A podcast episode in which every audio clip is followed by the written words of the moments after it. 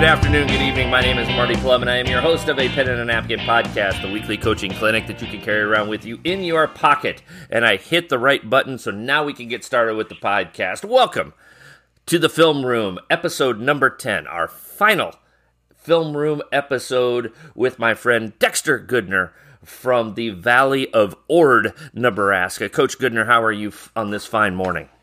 I'm doing great. I told you I was getting my daughter around for her cheer camp today, so we're up, ready to rock and roll. There's high energy in this house. Yes. Uh, most important question when we're going to cheer camp is your daughter a face painter? Ah, well, if she she had her way, yes. Um, but no, no, we generally try to stay away from that. But she thinks she's quite the artist. Well, she is actually a really good artist. So she loves to do all that sort of stuff: nails, face, paint, hey, all that stuff. Hey, just just a little girl being a little girl. That's awesome, buddy. Yep. So, Yep. uh, well, uh, we didn't see uh, that I recall. We didn't see any face painting in our film that we are discussing here this week. Our last one, and it there is is actual face paint in there. There There is a fan after uh, Williams' last game when they lose. There's like the disappointment, you know, Yeah. in the crowd. Yeah. They do have one of the fans who's like fully face painted and like Oh. wearing the gear. So Gotcha. Oh, I There is missed that. I, I missed that. I missed that. So maybe after that, at that point, after the like the two and a half hour mark, I, I, I just didn't have uh, quite the attention span. But uh, yeah, yeah Uh, for sure. But uh, we are here to talk about the 1994 classic Hoop Dreams. Uh, and and it's a crossover. It was released as a as a feature film, so to speak, but it is a documentary. So I put it in the documentary category uh, for the film room for whatever that's worth, if anybody cares. But um, I really, uh, Dexter, and I know you're you're. I don't, I don't want to age myself nor you, but I know you're younger than me. Um, and I remember uh, when this movie came out. Um, you know, Arthur Agee and William Gates are my age. I graduated from high school in 1992, and this movie came out in 1994. And so I have, uh, you know, this kind of hits right home with my era of basketball and high school basketball, the way we played in high school, uh, the uniforms we had in high school. yeah. uh, I, I noticed. You know, quite a few teams in the film had the T-shirts uh, built into the into the uniforms, which was kind of a little bit of a thing in the late '80s and early '90s.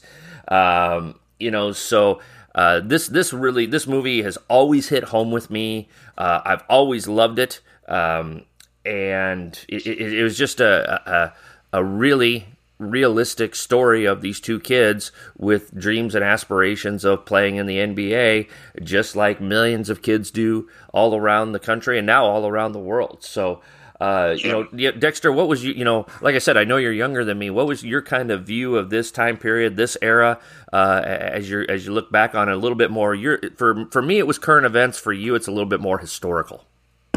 Um, yeah, so I know you like to start these off a little hot take. Um, Oh. So I do, I do have a little hot take for this. Bring the heat, buddy. Um, Bring the heat. I, I know this might be controversial, but I think this is the best movie on your list. Really? movies to watch. Yeah. I really do. Yeah. I, um, I think it's great. I you were talking about how it kind of hits home with you. Um, so it strikes me at an interesting time too because I the first time I ever watched this film, it happened to just be on TV, and I think it was Fox. I don't know why I have this memory, but I do remember like sitting in my living room living room floor floor watching it, Yeah. and it was my eighth grade year. Okay.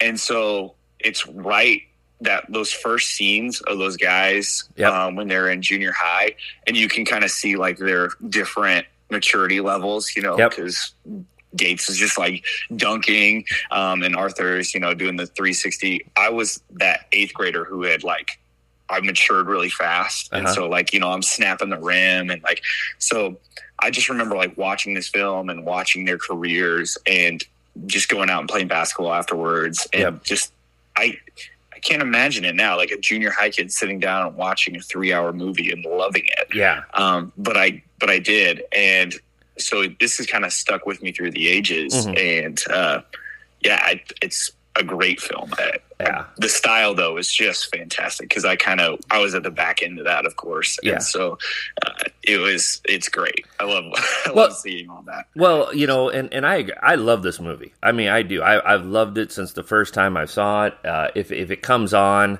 uh, you know, I'll swing over to it. Oh, okay, we're at the part where where William's getting his knee done. Okay, I'm gonna watch it till this point. Or I'm at the part where where Bo leaves the family. Okay, I'm gonna watch it till this point. Or okay, we're we're in the stretch run. We're in their senior year playoffs. Okay, I'm gonna watch it till this point. You know, and, and, you know, so there's Yep. so there's not a point where you jump in like if you're flipping through the channels and you and you find a spot it's it's hard to find a spot where you're like ah this is this is kind of boring and I'm, I'm just gonna come back to it or, or turn off the TV or whatever if, if you jump into it in the middle of it at any point you're probably gonna ride with it for a while so Yes. um, I, yeah, I, I love this movie. There's a reason why I held it off. I'll be honest with you, Dexter. The reason why I held it off for the last one because it is one of my favorites. Um, I mean, I kind of opened up with one of my favorites with Blue Chips. I'm kind of ending with one of my favorites in Hoop Dreams. And uh, yeah, you know, it's it's a it's a it's a great story. That you know, the filmmakers. Uh, this was intended to be uh, just a 30 minute short film on PBS, and it just kept growing and kept growing and kept growing. Really, I yeah. did not know that. Yeah, yeah. And uh, they ended up shooting over 250 hours worth of footage altogether, and they and they had to cobble together a bunch of different grants uh, to to end up filming it.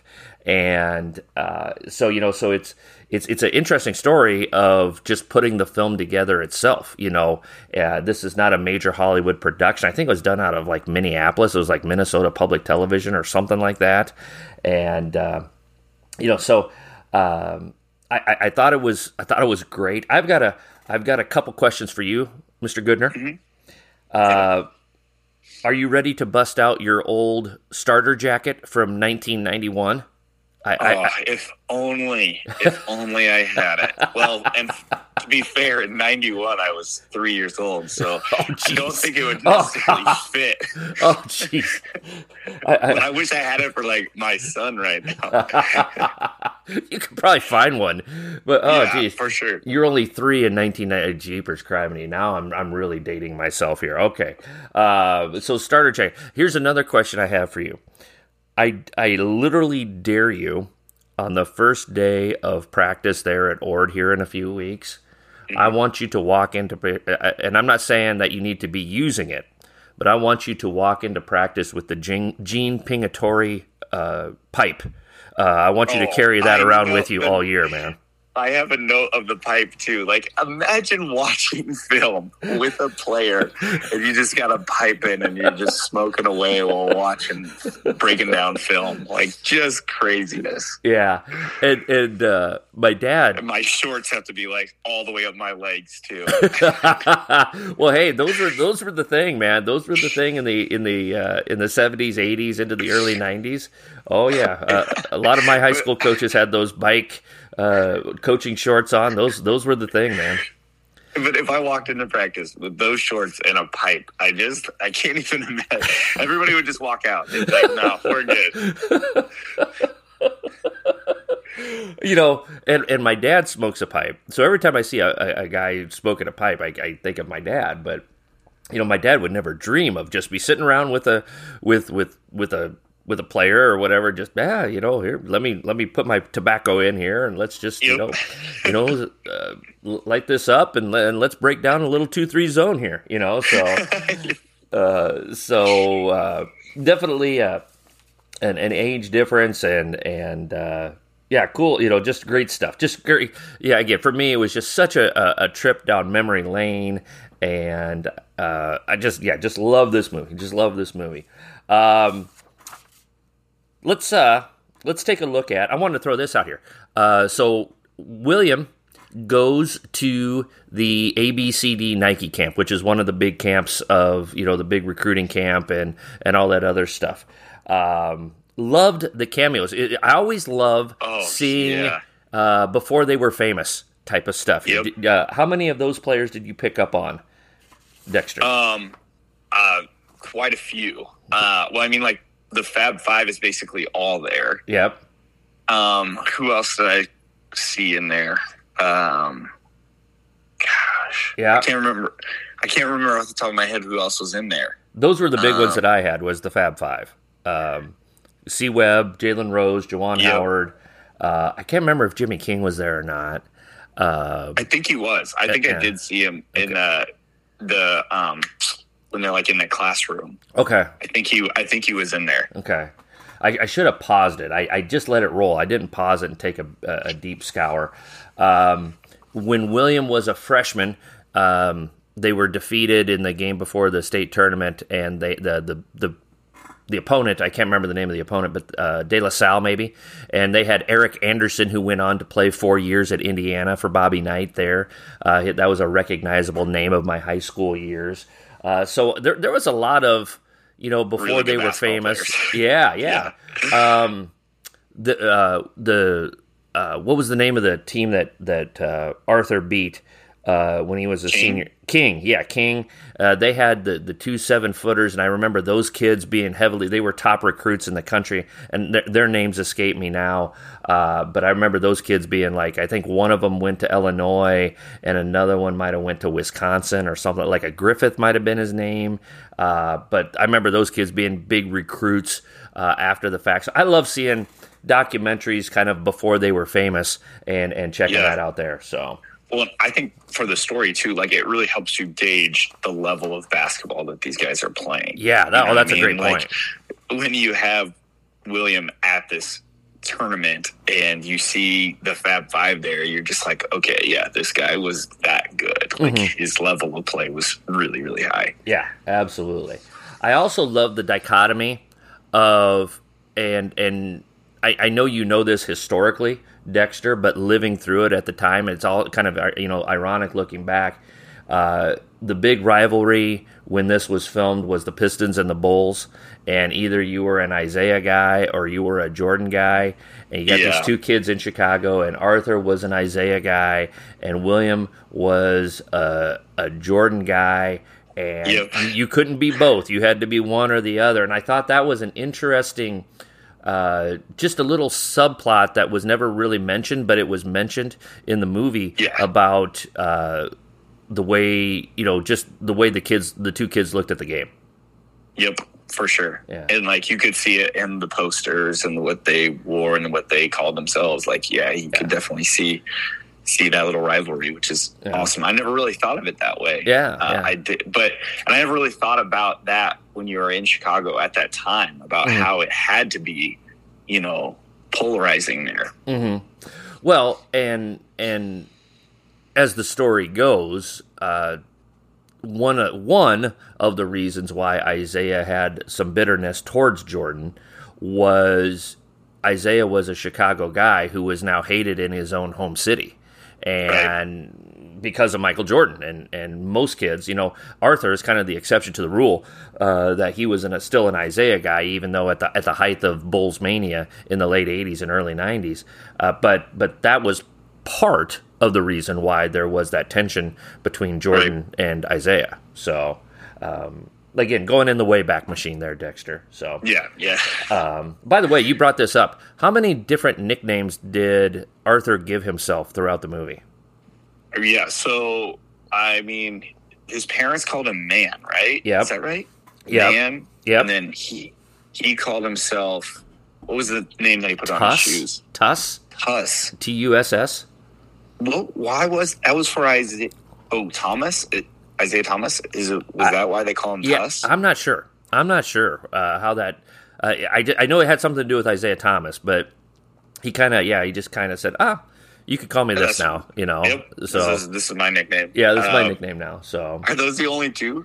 I think there was something else. I want to say, it feels like there was another one in there. Yeah, I think there was two, but I can't remember what it Yeah, was. yeah. So, all right. Well, hey, let's jump into the categories here, Dexter. Uh, you ready to let it rip? Yeah, let's do this. All right. How often should you rewatch this movie?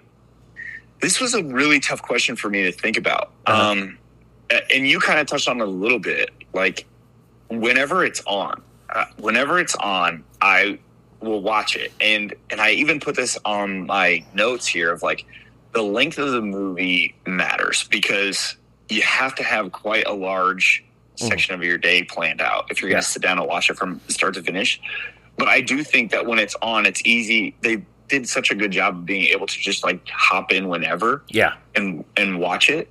So you know, to watch the full film start to finish, I'm not sure when that is, but if you have seen it before and you kind of know where to pick up on, mm-hmm. I think when it's on, you watch it. Yeah, yeah. I, I, I, I like you know, I, I, said that earlier. You know that that you can just kind of jump in when you see it on an HBO or whatever.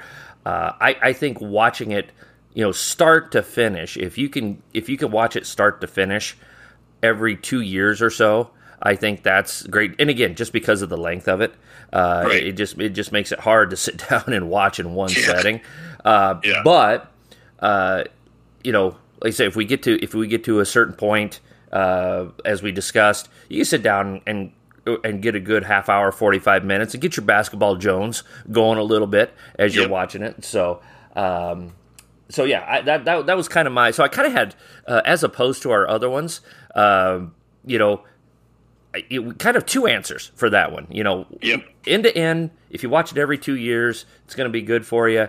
If if you, but if you if it's ever on and, and you just got nothing to do for a half hour, sit down and watch for a half hour uh, yep. and, and, let it rip there. So, um, so after the first season of the film room, uh, Teen Wolf still holds the record uh, Ryan Meyer once every 37 years we watch Teen Wolf. So uh, you're, you're uh, congratulations RTM. You, you you hold a record here on a pen and a napkin. So. A pen and a napkin university videos are just another way that a pen and a napkin can help you become a better coach. Our university video library is constantly expanding with topics ranging from interviewing for a job to full court defense to 25 universal truths about coaching.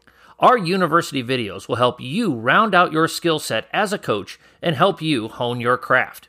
Videos are $10 a piece, with bundling options available. To order, you can DM me on Twitter, send me an email at a pen and a napkin at gmail.com, or order from our website, a pen and a napkin.com. Be sure to check out the A Pen and a Napkin video library. Favorite favorite scenes.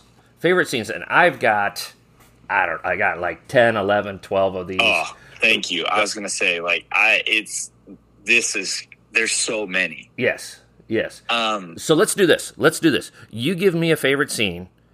I'll see if it's on my list. And and okay. if it's not, well, you know, we'll, we'll, talk about it one way or the other, and then I'll throw one of mine out, and we'll just kind of go back and forth like that. How's that sound? That sounds great. All right, all right. So, give us one. Um, what I mentioned it earlier. One of my favorite scenes is actually the opening scene of just like watching these guys on the playground mm-hmm. just hooping. Yeah. Like I just and and just the setup of all of it. Um and just kind of where they're at in their lives and their athleticism. I for some reason it's kind of like the opening scene of Space Jam for me okay. of like that it just sets the tone and I'm ready to go. Like I don't know why, but I just really like that opening scene. Gotcha, gotcha. Okay, uh, I did not have that one on my list.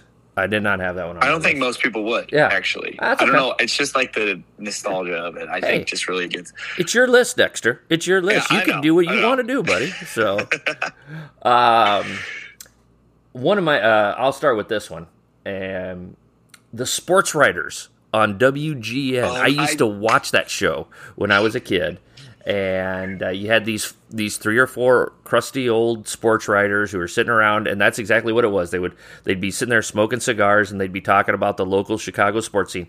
And and I became a huge Cubs fan after, as did many, you know, millions of of people my my age uh, WGN was one of the, the basic cable stations that you got, and so you watch the Cubs and you're able to watch some Bulls games. And one of the shows on WGN every week, I think it was Sunday mornings, was the Sports Writers, and it was just yep. this half hour local show. And I had forgotten that they talked about William on the Sports Writers, and so I was like, oh man, that's that that hits the nostalgia bone a little bit right there. So uh, that was one and of my favorites. I love that scene too. Did they make an SNL skit about that?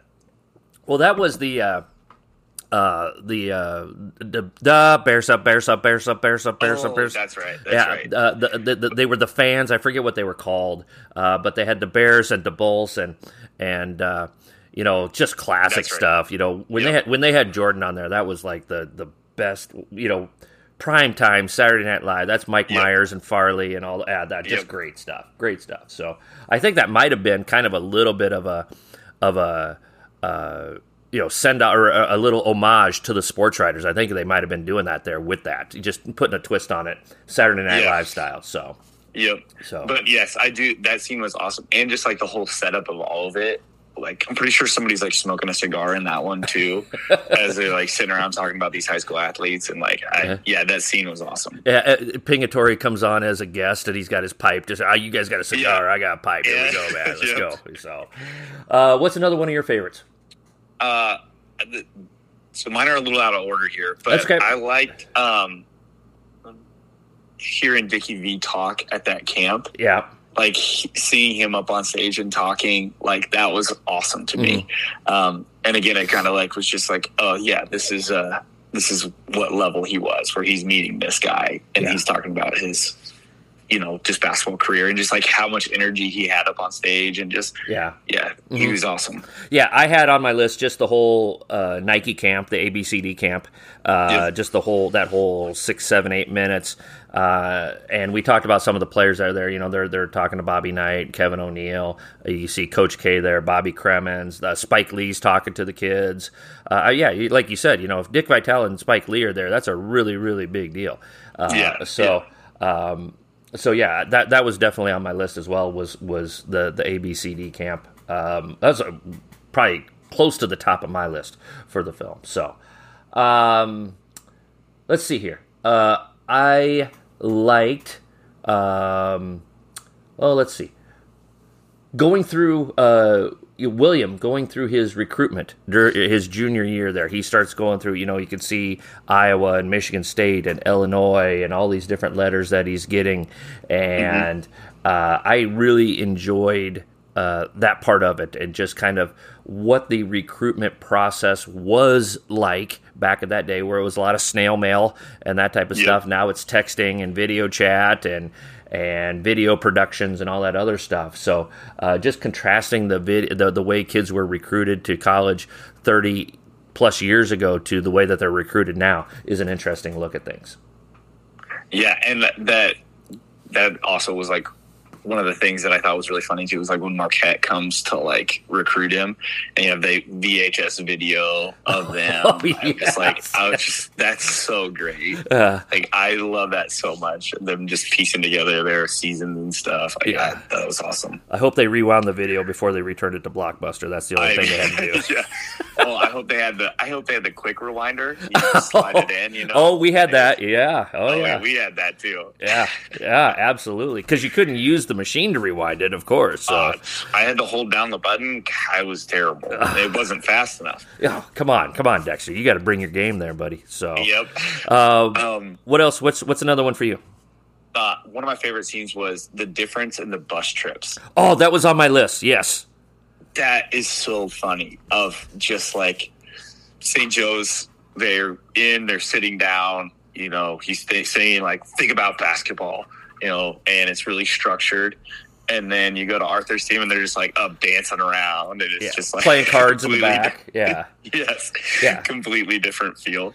And you know, we'll get into this. Um, or you know, it's definitely on my list of things to talk about with coaching lessons and things like that. But yeah, yeah. Um, I I really think that. Uh, even though Pingatore is is kind of the you know coach's coach in a lot of ways. Uh, he left a lot of, to be desired for being really out of touch with his kids. Uh, Amen to that. You know, yeah. and and not really understanding what what the kids needed he, did what he needed, but I don't know how much that he did. And again, we're painting with a very broad brush. There's 250 hours of, of footage with this whole movie, and I'm sure there's a right. bunch of stuff in there that he, he did you know, and, and, he did do a lot of things. He did talk to William about his grades and staying on top of things and how much he cared about him and all this other stuff. And I'm not I'm not saying that, but there was also a lot of situations where he he just kind of didn't get 15, 16, 17 year old kids at the same time. Yep. You know. Yep, I totally agree with that. And, and, and that bus trip scene, and it's only what 90 seconds long, probably, Dexter.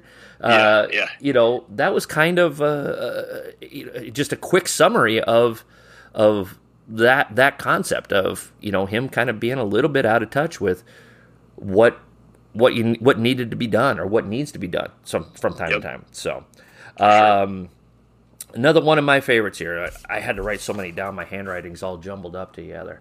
Uh, literally has nothing to do with basketball, but has everything to do with basketball. Um, Arthur's mom becoming a nurse. I love that it, I knew that's what you were going to say. That's literally my next one to talk Oh. about. I love that scene. I mean, she's so. This is something she's done for herself. Uh, she she uh, earned it herself. She's overcome so much with her husband. Um, her husband leaving the family, him him going through, and we'll talk. I'm sure we'll talk about his struggles. Uh, yeah. And and she, she, man, talk about a strong lady. And and she just kept working away, and she did something to not only better herself, but to better her family. But you could tell that by bettering herself, you could just see her in the second half of the movie. After that scene, to me, it just seemed like she was a different woman after that I point. agree. You know, I totally agree. I love that scene. I love that scene. I I'm 100% with you on there. Like you just yeah, what a strong woman to be able to do that, to go mm-hmm. through that while you're going through all your hardships, but then like that joy and mm-hmm. just relief you see. Yeah. Um I mean that scene is awesome. Mm-hmm. I I love it so much. Yep. Uh, I got about three, three or four more here. So your turn, Dexter. Um, of course, when they beat King, uh, that's one of my favorite scenes of just like of Arthur, you know, them overcoming and beating this big school, and like they do such a good job of you like pointing, like painting a portrait of you of like for you that they, these are the. The- They were the number one team in the nation last year. Mhm. They've got these huge dudes on the court, and, and you know when you see it, you're like, "Oh my gosh, they have no shot." Yeah. Um, but then you know to see them beat beat them and just the joy that Arthur has, especially because he's you know his journey is just so much different. Mhm. Um, that was a really cool scene for me. Yeah. Um, around that same time period in the film, and I agree with you. That's a great scene, and the whole the whole tournament run that that Arthur Yeah. goes on for his senior year is is terrific to watch. Uh, but within that time period. I really and and I don't know why it hit me differently this time, and I kind of forgotten about this uh, this scene. Uh, Arthur's return to St. Joe's on, and unfortunately, it's the Oh, night that yeah. William loses his his last game. But uh, it was just great to see uh, all of those uh, you know kids. Hey Arthur, how you doing? You know that type of thing. And and here's this kid that's just gone through so much with his dad, with his mom. You know having power shut down, and he and they basically they didn't kick him out of school, but they were not doing much to keep him there. And Yep, and yep. and and just to have that.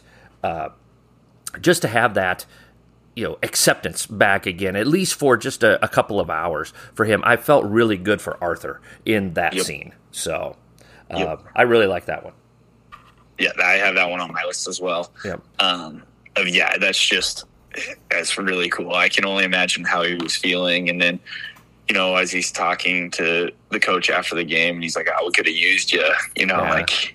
I can I can just imagine what he's thinking. Like, Yeah, yeah, yeah. you know, like, and I agree with you. Like, it's not like they were kicking him out, but they definitely weren't doing anything to really keep him around. And so, yeah, that was a cool scene for him. yeah yep uh, what other ones you got here Um, I just liked when the scenes where you're seeing the recruiting process Mhm. and how different it is.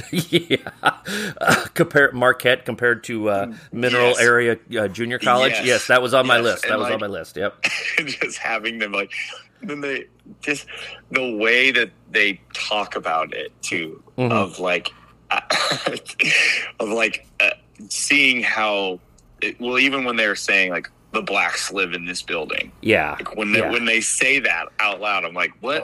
Uh, yeah. Yeah. That's that's a little cringe in 2022 yeah. Oh my gosh. I'm like what are we doing?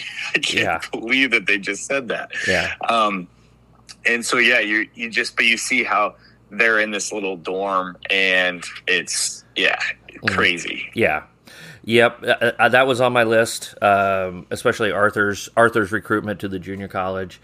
Uh, last one on mine, um, and, and, maybe this hits me differently uh, because I've gone through this a few times.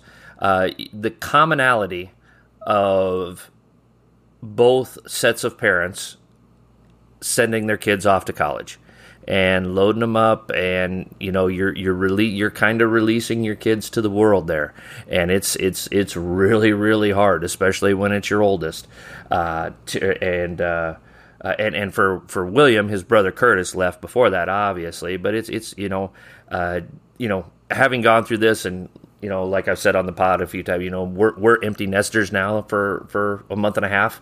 And, you know, that, that to me was just a little bittersweet to watch, you know, watching your, your kids go off and, and, you know, they're not going to be at your house every night anymore, uh, for the time being. And so that, uh, that was that was a little that was a little tough to watch, uh, but it was good. I mean, I liked it. I liked it, but you know, just kind of the commonality of here's been William's journey, here's been Arthur's journey, but they're both moving on at the same time, and and I thought that was a great way to kind of uh, put a put a bow on the film.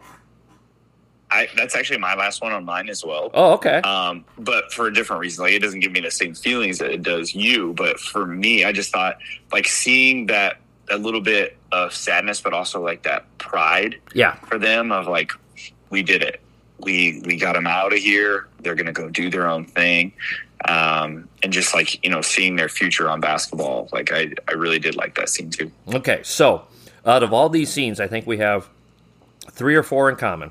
Uh, we've got the ABCD camp. We've got. Arthur's return to St. Joe. We've got Arthur's mom becoming a nurse. Uh, and the recruitment. Yeah, we I guess we have more in common than what we thought. Uh, the, the, recruitment and the kids leaving for college. So out of those four or five, which one is your favorite, Dexter? You got to pick one. Even though it's not basketball, like the mom becoming a nurse is is my favorite scene. Yeah, I I yeah, I don't know why that is, but that is. Mm-hmm. I just yep. I love seeing people succeed. You know. Yep. Yep. I, I would put I, I would either pick that one or the the Nike camp. Uh, but yeah. I'm, I'm willing to I'm willing to roll with you on. I'm I'm, on, on I'm with you well. there too. Yep. yep. Okay. All right. So, uh, best scene. Now we get into worst scene, and for me, there's no really bad scenes. Uh, but there's just you know, and this is the great thing about the film. It's it's the ups and downs of these kids over four years as they're trying to achieve their hoop dreams, and and there's a lot of stuff that uh, is kind of tough to watch. And, uh, and so when I say for me, when I say worst scenes for me in this movie, it's uh, just kind of the stuff that's that's God that stinks for William yep. or or Sheila or Bo or whomever it may be. So uh, let's kind of do the. Uh, I've got one, two, um, three, four, five, about six, six or seven things here on this one as well, uh, Dexter. six as well. Six yep. as well. All right, so let's do the same thing. You want me to start on this one? Sure. Okay. Um, top of my list, or not top of my list, but my first one here uh, is is watching Arthur uh, again, not getting kicked out of St. Joe's, but they're not too um, anxious to keep him. Uh, they're not working very hard to keep him, as opposed to William just happens to be picked to be the sponsored child of the president of the Encyclopedia Britannica company here. Uh, so, uh, and and the mom uh, Sheila talking about uh, how she felt hoodwinked uh, by St. Joe's, by Big Earl. We'll talk about Big Earl here in a little bit.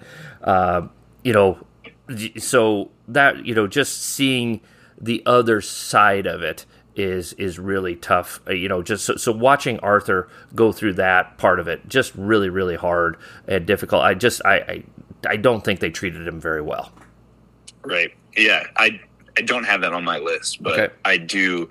Um, yeah, those scenes are really tough, and I you know, I have that. I'm sure we'll talk about it later too. But yeah, I mean, the, it's just crazy to see these two guys and the way that they're treated completely different because of their basketball skill. Yeah. Yep. Yep.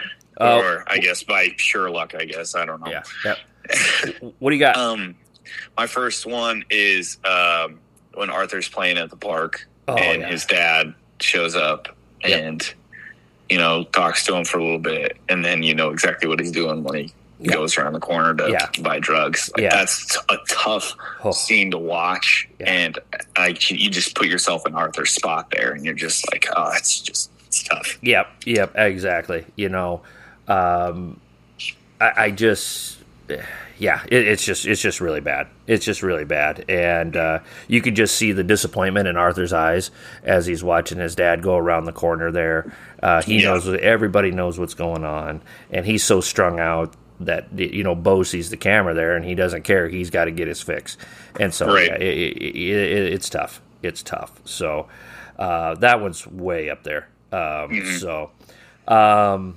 William missing the two free throws. Uh, I think they were down one, and he missed both free throws. Uh, yep. That would have won the game with four or five seconds left in the in the sub-state game or whatever. Uh, just just seeing a, a, great player fail on a big stage when he's got a chance to be the hero always difficult to watch as a coach unless of course if i'm the coach of the other team then i'm okay right. with it yeah. uh, but uh, in this situation uh, and, and, i tell you what uh, and we haven't talked about this yet uh, dexter both of these kids, and and I say kids, they're my age now.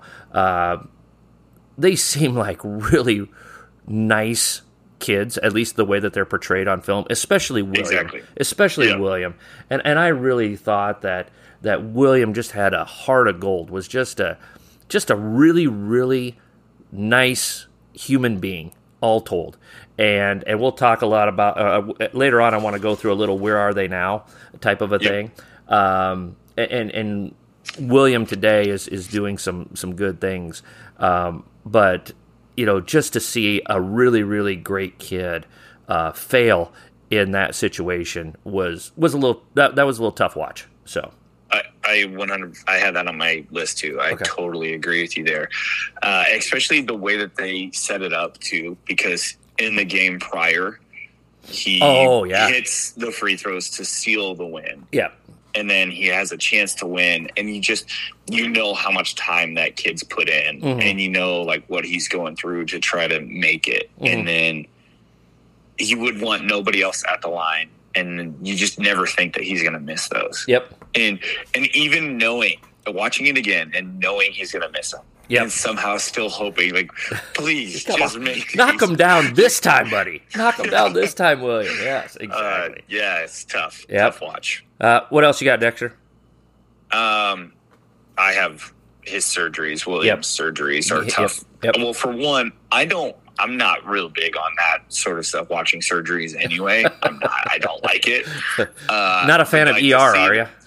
No. No. Okay. No, definitely not. Okay. Uh, but just to see them messing around in his knee too, and just watching all the trainers testing his ACL over and over again, like that is hard for me to watch. Mm-hmm. Just because you're like, ah, I wish for this guy that he could have a little bit better luck during this. Yep. And and then just knowing that he's struggling through that was tough to watch. Mm-hmm. Okay.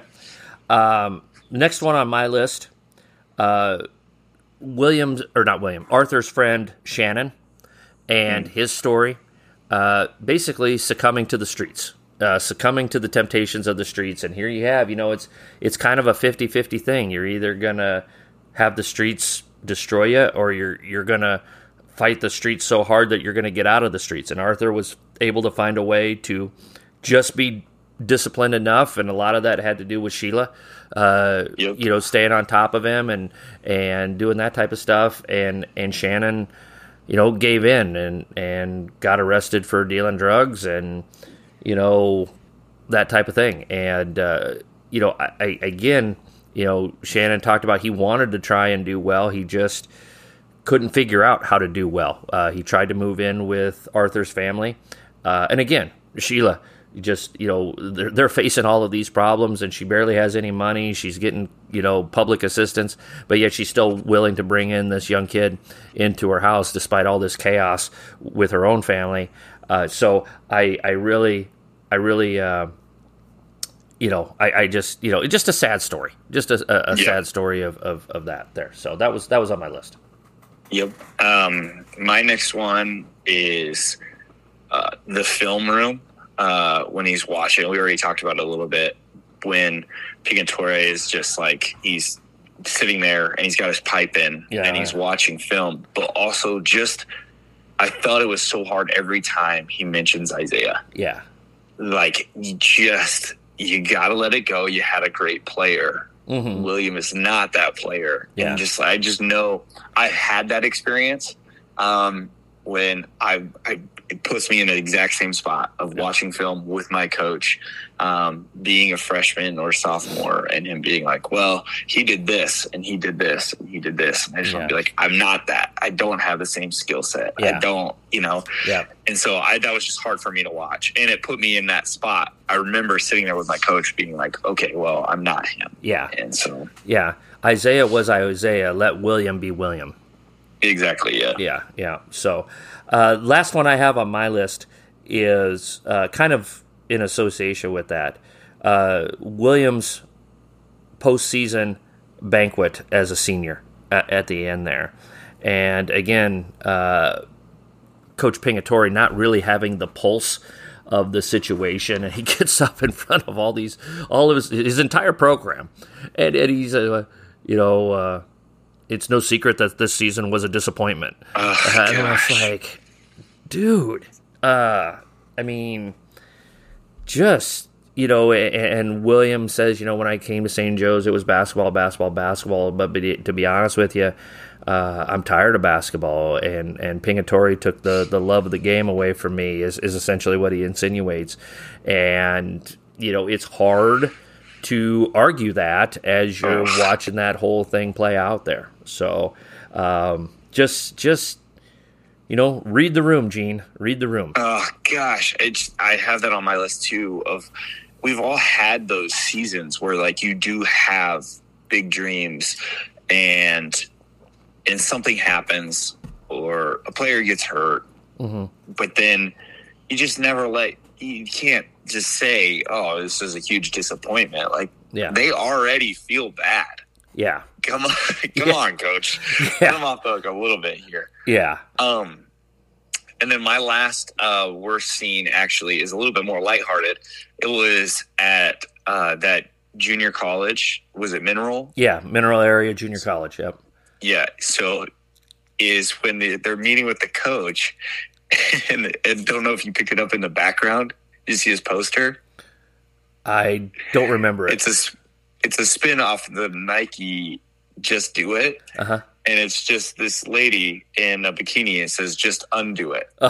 And I'm like, what? Like, you're sitting there with an athlete trying to get him to come to your college, and you've got that in the background, like different times. Yeah. Also, just like, what Yeah. are you thinking? yeah. Yeah. It was the early '90s. We we had issues back then, Dexter. You were just Yeah, learning how to walk, and these are the things that we're dealing with. All right. It's So. not like, come on. Yeah. Yeah, that's yeah, that's a good point. I did not see that. I didn't notice it. So, uh, but I, I, I will take your word for it. So, yeah, not, Um, not one of my favorite scenes. all right. So we got we got two or three in common here. Kind of the top ones here. Uh, William getting hurt, uh, Bo buying drugs, and Williams postseason banquet. I, I think are kind of in our top three. Uh, Yeah. There, uh, I'm gonna have to go with uh, Bo buying the drugs. That's just that's Same. just yeah, That's- just just yeah. just tough. Hard to watch. Yeah, exactly. So, all right. Coaches are absolutely loving are taking over a new program booklet. As many of you know, I spent two years outside of coaching, and during that time, I hung a note card in my workspace at school that said, Strip the house down to the studs. I took that time to really rethink and reorganize my thoughts on what it takes to run a transformational program. As I prepared for the possibility of coaching again, I organized these thoughts into this 96 page booklet. How much do I trust this booklet? I used this booklet as I went on interviews to help sell myself and my vision for what my new program would look like. If I'm using it to sell myself, why wouldn't I recommend it to you, my listeners? This booklet will help you look at any part of your program, no matter what stage you're at in your program, and help improve it in some way. It's all yours for only $15, which includes shipping and handling. For more information, email me at a pen and a napkin at gmail.com. Uh, basketball realism, I, it's, it's an A plus. I mean, it's an A plus plus plus to quote uh, our pod with Tony Chapman here. Um, I mean, you, you, can't get any more real than than what we have here. I mean, almost three hours of real life footage. Uh, it's not doctored. It's it's not. Um, it's not cut up in a in a certain way. Uh, I, I, mean, I'm sure they made editing decisions, but it's as right. real as real can be, uh, in my opinion. And, and, I think that's yep. the charm of the movie. I think that's what makes it great.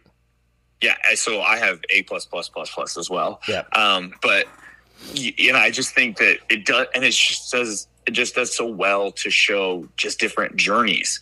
Like it shows the whole spectrum of basketball: mm-hmm. the highly recruited, the not highly recruited, uh, the injury, the one that makes it through without injury, like and you know the Cinderella and the the you know getting slayed by David, you know yeah. Yeah. William just falling short, you yep. know.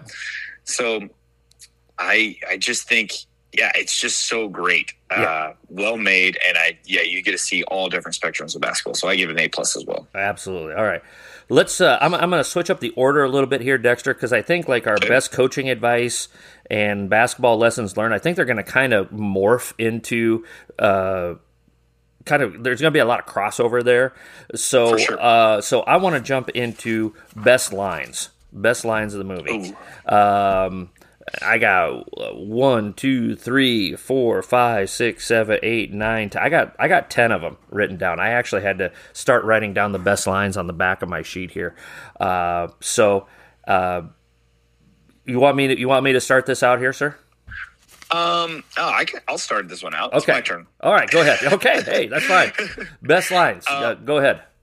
Um, one of my favorite quotes, because I think a lot of kids go through this, uh, is when William says, "Everyone that I know is a coach." Yes, that's on my list because it's just it it's so it's just it's so true with so many kids like so many kids their parents is a their parents are a coach and you know their friend is a coach and their aunt is a coach and mm. they mm-hmm. just they get so much thrown at them, especially yes. when you're really good. Yes. That it, it's hard, like, it's hard for people just to watch and enjoy. Everybody wants to critique, and so it's like, let this kid play the game. Let yes. the coaches coach, and let this kid play. Yes. You know. Yes. And if you are somebody that is listening to this that is just you know just just hanging out, but there's a good player in your community, don't coach him you know, uh, if you're not a coach, they've got coaches. They, they have people try to tell them what to do, and, and, and just just let a kid be a kid. You know, support mm-hmm. them and and hey hey, great game the other night. Keep it going. That type of stuff. That's what those kids need. That's what William needed. Uh, he didn't need his brother in his ear all the time and all this other stuff. And so I agree. That was that was one of my ten, Dexter. So I like that one. Um, kind of summarizing uh, a lot of this particular character's journey. Very yeah. early in the movie, uh, Bo Agee said, uh, "I don't want to grow up." I, I, think is when he found out that uh, I think they uh, that Arthur had a sister that's a year or two older than him, and I, I think Bo and Sheila uh, got pregnant together pretty young in life and uh, Bo was all about playing ball and doing this and doing that. And he, you know, he told Sheila when he when she told him that she was pregnant, he said, "Well, I don't want to grow up yet." And I think that summarizes a lot of his journey throughout the movie. That that this was a guy that really didn't embrace the responsibilities of being a father and being a husband and uh, yeah. a, a, breadwinner and and having to make those difficult choices of my life For or sure. my family's life and and I thought that was kind of a uh, an interesting quote very early on in the film. Yeah. Um, to kind of go along with that, my next one was uh, just to kind of see the struggle. Um, was when Arthur's mom said, "Some kids don't get to see this age." yeah. when he turned on his 18th birthday. Yeah. And you're just like, wow, okay, they're definitely living in a different community. Like, like when we're rejoicing the fact that he's 18 years old. Yeah. Yeah, absolutely. That, that was one that just struck me where I'm like, oh my gosh, like this is the accomplishment. Yeah. Is yeah. Is having my child live to 18. Yeah. Makes you really re- uh, reevaluate uh, your kids' life in Ord or my kids' life in Omaha here, where uh, you know that's kind of taken for granted that that's going to happen, unless you know, yeah, you know, don't want to go down that road definitely. So right, um, this was not intended to be funny. Uh, but it's a it's a funny quote, and uh, again, may he rest in peace. Uh, but Curtis Gates, William's brother, uh, I found this again, kind of what you were talking about with William, where he says, you know, uh, everyone around me wants to be my coach. Um, yep. Curtis Gates, uh, early on in the film, I know a whole lot about basketball. I guess in so many words, I feel like I'm a pro at that in my mind. Um, thank you, Coach yeah. Gates. Thank you, Coach Gates. Yeah, uh, for, I, yeah, that that is on my list. Okay, I just, I think it's great because like I there are just so many people out there like that. that yes. They just like, they, oh yeah, I'm a pro at basketball, of knowing basketball in my mind. Uh, yeah, I just, the way he said it, and again, it wasn't meant to be funny and RIP, but that was I just I cracked up when I watched that too. Yeah, I just yeah. Oh my gosh! I, I had to rewind it because I wanted to make sure I had the exact quote exactly yeah. right, and so I rewound that like three different times to make sure I had it word for word correctly. So, uh, but again, you know, like we said, you know that that summarizes his relationship with his brother, yep, and and, for and sure. how many times did William said it three or four times during the movie that he's living his hoop dreams through me, and. Right. Uh, you know that's that's that's part of it. So that that's uh, one of my my next quote actually is Curtis shouldn't be living his dream through me. Yes, um, because you see that too of like so many people that want to live vicariously mm-hmm. through these mm-hmm. athletes mm-hmm. and and I think I just find that fascinating when you see his relationship with his brother and how it becomes it's I just wish that they could have had a different relationship. Yes. You know what I mean? Where yeah. it, it's not like I'm trying to coach you, I'm trying to push you, I'm trying to do this. Like more of a support, more of a because you see Curtis a lot during this where he's saying where he will he refuses to make any excuses for William at all. Yeah. And he's like, Well, he should have not been out there, you know. Uh, but yeah. I kind of agree with William's uncle, where he, I think is his uncle, brother-in-law. He's like he, it's oh, brother-in-law. Where yep. yeah, he's like he shouldn't have been out there. Yeah, and the Curtis is just like no, no excuses. Can't yeah. give him anything. I can't give him an inch. I got to keep pushing. I got to keep pushing. Yeah. I wish that you could have been more of a support. yeah, know? yeah, yeah. He didn't need another coach. He needed a brother. You know, yep. uh, kind of along this same relationship. William's talking about uh, Curtis and he says it was like my injury was making him look bad. Um, and again, kind of that living vicariously through his through his brother. Uh, that was another one on my list. Uh, just again, mm-hmm. summarizing that relationship there. So, um, here's uh, Sheila Agee. Uh, you know, sometimes it's it's it's here today and gone tomorrow.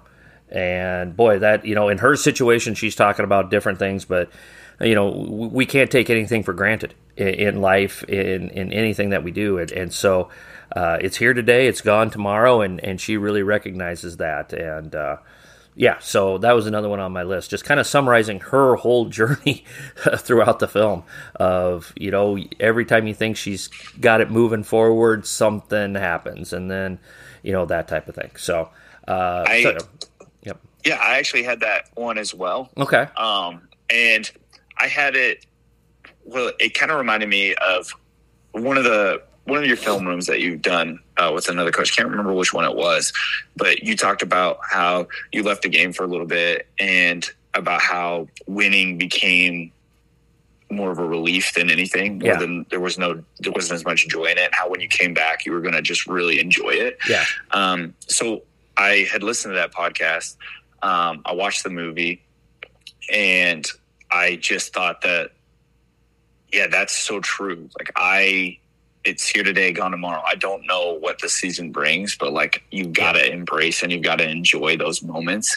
Um, and so that kind of goes along with my next quote was uh, became more of a job. And you talked about it earlier about mm-hmm. when Williams said that about how basketball became more of a job to him. And I think that a lot of coaches, we do that over and over again where mm-hmm. we, you know, we push these kids and we push these kids and want to give them these opportunities, but some we forget sometimes that this is a game mm-hmm. and we gotta not make it a job. And when mm-hmm. it becomes a job, it's no longer fun fun for them. And you, I think you see it a lot with like college athletes too, yeah.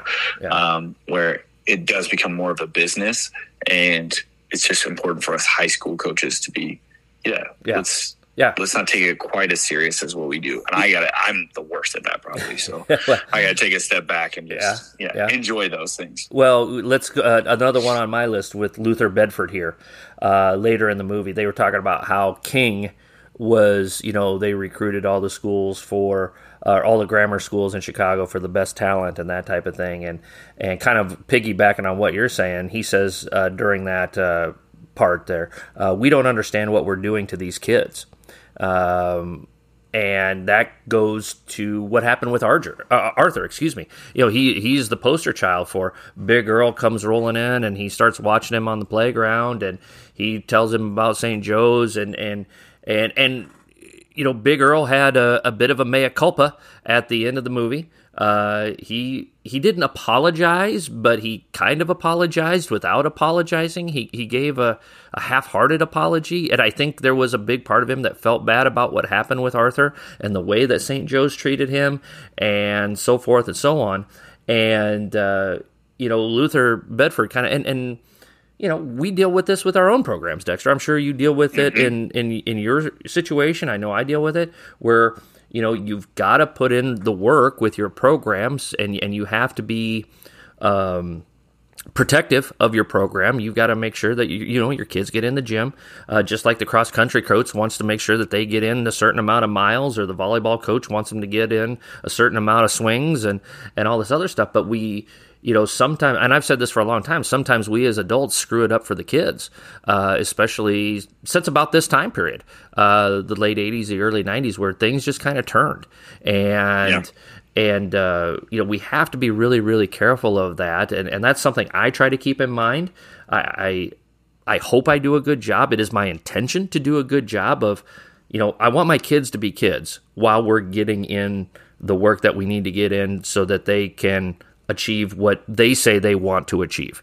Um, and, and I think that's the hard part, but I think Luther Bedford hits the nail on the head here with that. You know, we just don't understand what we're doing to these kids at such a young age, uh, and it's only it's only going to get worse, uh, unfortunately, because the the trend is ticking in in that direction, and, and that's what makes it difficult. Yeah, for sure. Um, and yeah, to talk about that too, I've I've kind of in the last couple of years taken more of a step back of you know trying to do more with less you know uh-huh. less time in the gym uh, but really utilizing the time that we're in the gym like mm-hmm. i haven't and i've kind of been like this ever since i started coaching is if a kid wants to be in the gym i'll be in the gym with them mm-hmm. uh, you know they just got to let me know and i'll be in and i'll work but i don't have like scheduled times where our team all comes in and does things anymore like i just if they if an individual wants to come in and shoot or a group wants to come in and shoot, I'll do that and I will work with them. But otherwise, um, yeah, I try to let them embrace their season yeah. um, and let them do their thing. And if they feel like, okay, I feel fresh enough or motivated enough to come in and work, I'll come in and work. Mm-hmm. Mm-hmm. Yeah, perfect. Awesome. Uh, how many more coach you got, Dexter? I'm done. Okay. I've got, I think, uh, about three more here. Um, we got uh, speaking of kind of what we're talking about with the kids here uh, at the ABCD camp. There was a guy, and again, because you were only you know learning how to walk in 1991. You probably don't remember Bob Gibbons and the recruiting guru. Of, he he was the recruiting guru before the ESPN 100 and all of that other stuff. He was one of those guys. And uh, again, kind of uh, talking about this. Um, it's already a meat market. I try to do my job by serving professional meat. And that's how he kind of justified his position of tailing around these 15, 16, 17 year old kids and putting out his Bob Gibbons re- re- uh, recruiting report and all of that type of thing. So that was a tough one, uh, or that was an interesting quote there, which is, you know, that's what those folks do. So, um, William, towards the end of his experience at St. Joe, and we were talking about the bus ride earlier. Um, it I, I, it feels like we never just get to play, is what William says, and I think I, I forget. I think it was Don Meyer that said it. Um, you you have the type of coach that is so organized, that is so uh, on top of things with the system and all of this other stuff that they're always going to be really good, but they're never going to be great because they re- they refuse to just let the kids take over the game uh, from time to time, let the players take over the game, and they're never Yeah. going to achieve a championship because they're always going to be just tight at the end of big games because they're almost too programmed. And when he said that, that reminded me of Pingatore. Um, and and you know he had been at St. Joe at this point since 1969, and he still hadn't won a state championship with all that talent that had rolled through his school. And I get Illinois high school basketball is highly competitive. I'm not saying that it's Right, easy to win a state yep. championship in Illinois, but I think that's part of the reason why he probably struggled in those situations.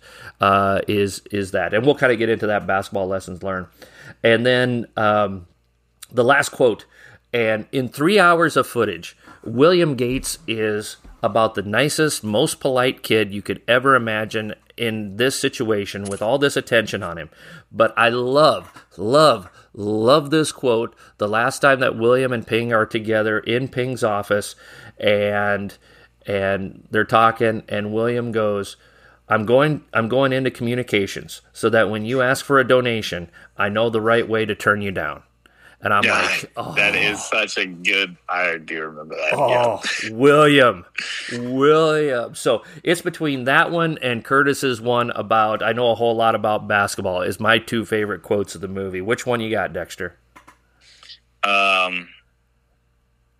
Yeah, I mean, I don't even have. I didn't even have that one as Okay. my best quote, but like that is so good. I and I did.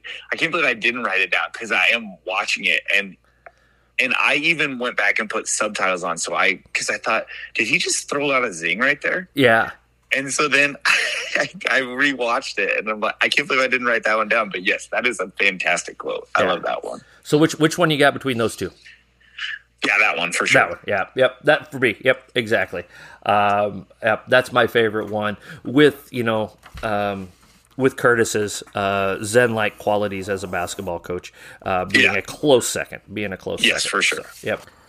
Coaches, you know just as well as I do that we're always looking for new and different ways to motivate our players and programs. But sometimes it's hard to find that perfect source that we're looking for. Over the past 25 years, I've collected hundreds of handouts to help motivate my players and programs, and now I'd like to share some of my favorites with you. The A Pen and a Napkin 101 Best Handouts booklet is now available for you, to you for only $15. In this booklet, you'll find motivational material for all types of situations and individuals to help you communicate your values to your players and program.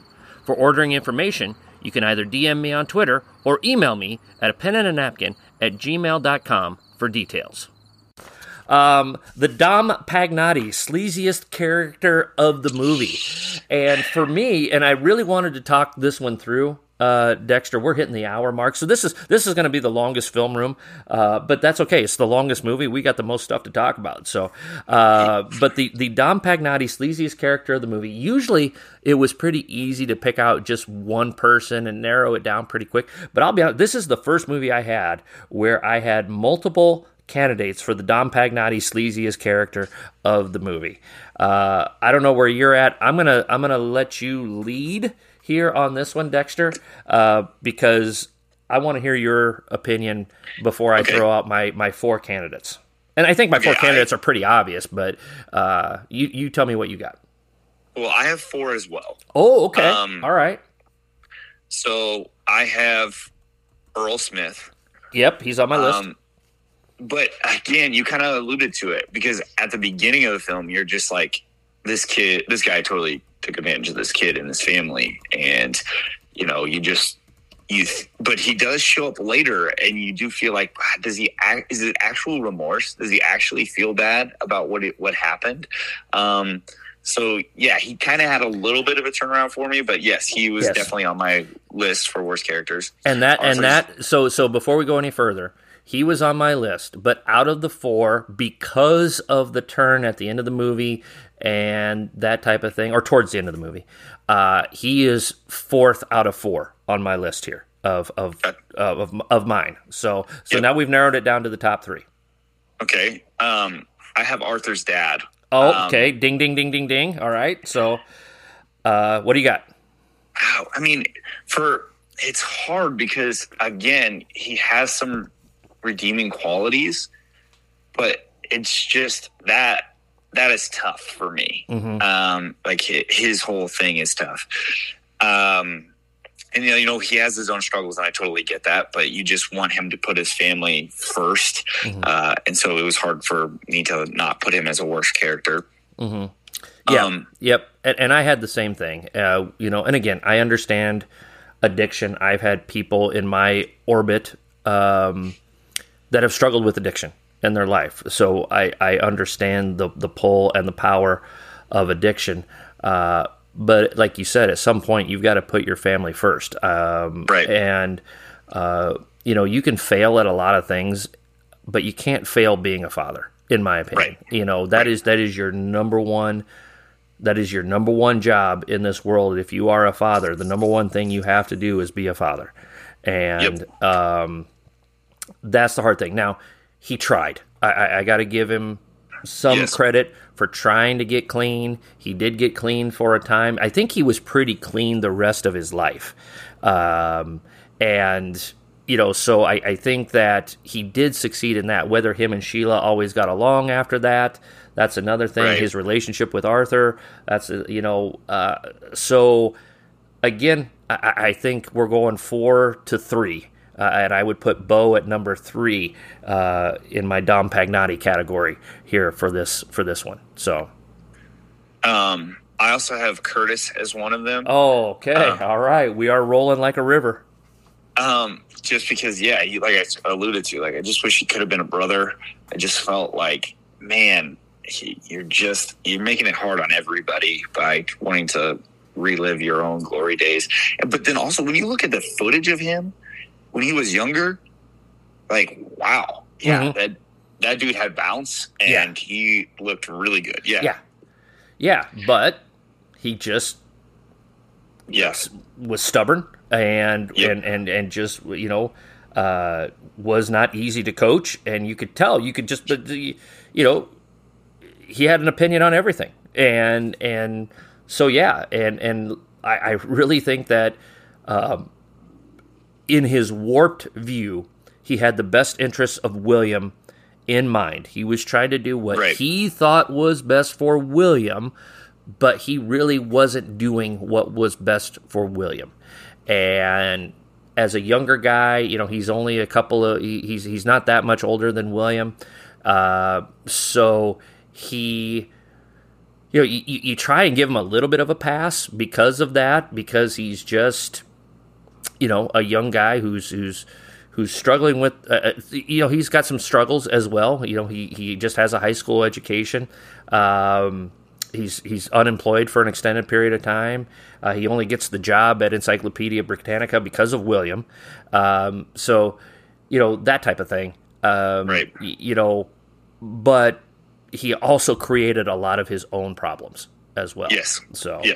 and by proxy of that, he created problems for William, and he made William's life harder rather than easier. Right. Yeah. correct. Yeah. Yep. So, is he number two on your list then? Uh, I did not put him in order. But I think that's kind of the way we're evolving here. So, Okay. all right. So, who, who's Um, your last one? Well, then I have an honorable mention too. Okay. Actually, I guess I had five. Okay. Um, counting's hard. Um, I- What do you What do you I- teach again? Uh, PE. so, Okay. All right. Well, okay. We, makes we get it. We get it. Okay.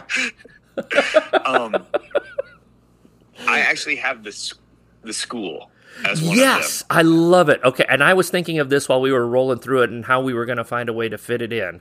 Uh, but talk to me, Goose. What do you got? But, well, no, I just think that St. Joe's they just it, they, it was a bad look for them. Yes. the whole situation with Arthur. Yes. And like you can say you want the best for kids, say you want the best for kids, but when they held on to his grades because they needed their whatever it was, fifteen hundred dollars, Eighteen eighteen hundred dollars. Yeah. eighteen hundred dollars, that they wouldn't they held on to his transcript so they he couldn't like graduate. Yeah. Um or get credit for his classes. Like that was a tough look for me. Yeah. And then, you know, like having them the family come in and then talk about their payments that they needed, like that was yeah. I did Mhm. not really like that. Yes. Um, I agree with you wholeheartedly.